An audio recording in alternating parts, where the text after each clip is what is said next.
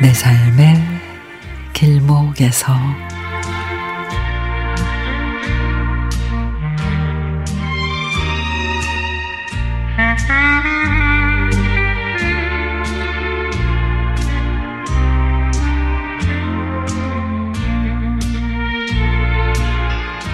제가 중3 때 저는 부산 남포동에 살고 있었는데 여고 배정이 영도로 된 겁니다. 그러니까 3년 동안 50분 거리의 학교에 다녀야 한다니 울고 또 울고 그랬죠. 그때 영도에 사는 그 친구가 나에게 다가왔습니다. 처음에는 나에게 너무 잘해줘서 나를 라이벌로 여기고 나를 탐색하는 줄 알았죠. 그 친구는 1등, 저는 2등이었거든요. 근데 그 친구는 공부를 나보다 월등히 잘했습니다.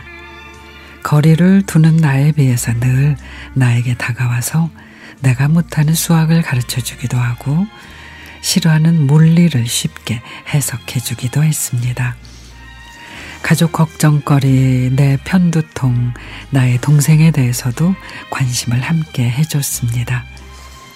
저희 엄마는 아파서 늘 누워 계셨고 제 도시락을 아버지가 2개를 싸주셨는데 늘 반찬이 그게 그거. 그래서 저는 안 먹는 때가 많았습니다.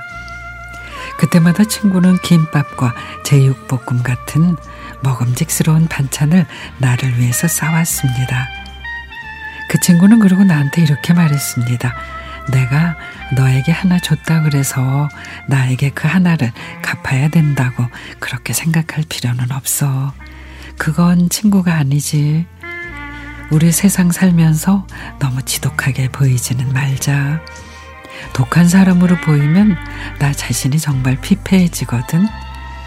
아무리 힘들어도 조금 여유로운 사람이 되자. 그때 나는 그 친구가 하는 말을 도무지 이해하지 못했습니다.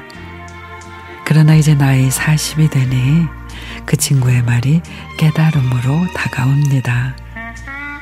우리는 한 번도 싸운 적도 없고 오해가 생긴 적도 없습니다. 30년이 다 돼가는 우리의 우정은 정말 그 친구 덕분이라고 생각합니다. 나는 부산에 살고 친구는 서울에 살지만 우리가 만나는 곳은 제주도. 친구 고향이 제주도거든요.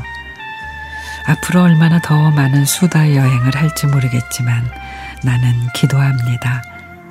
친구가 나에게 너무나 소중한 존재라는 걸 늘 감사하며 살고 싶다고. 우리 둘 다 딸이 있는데 우리처럼 그런 친구가 되길 바라는 건 욕심이겠죠.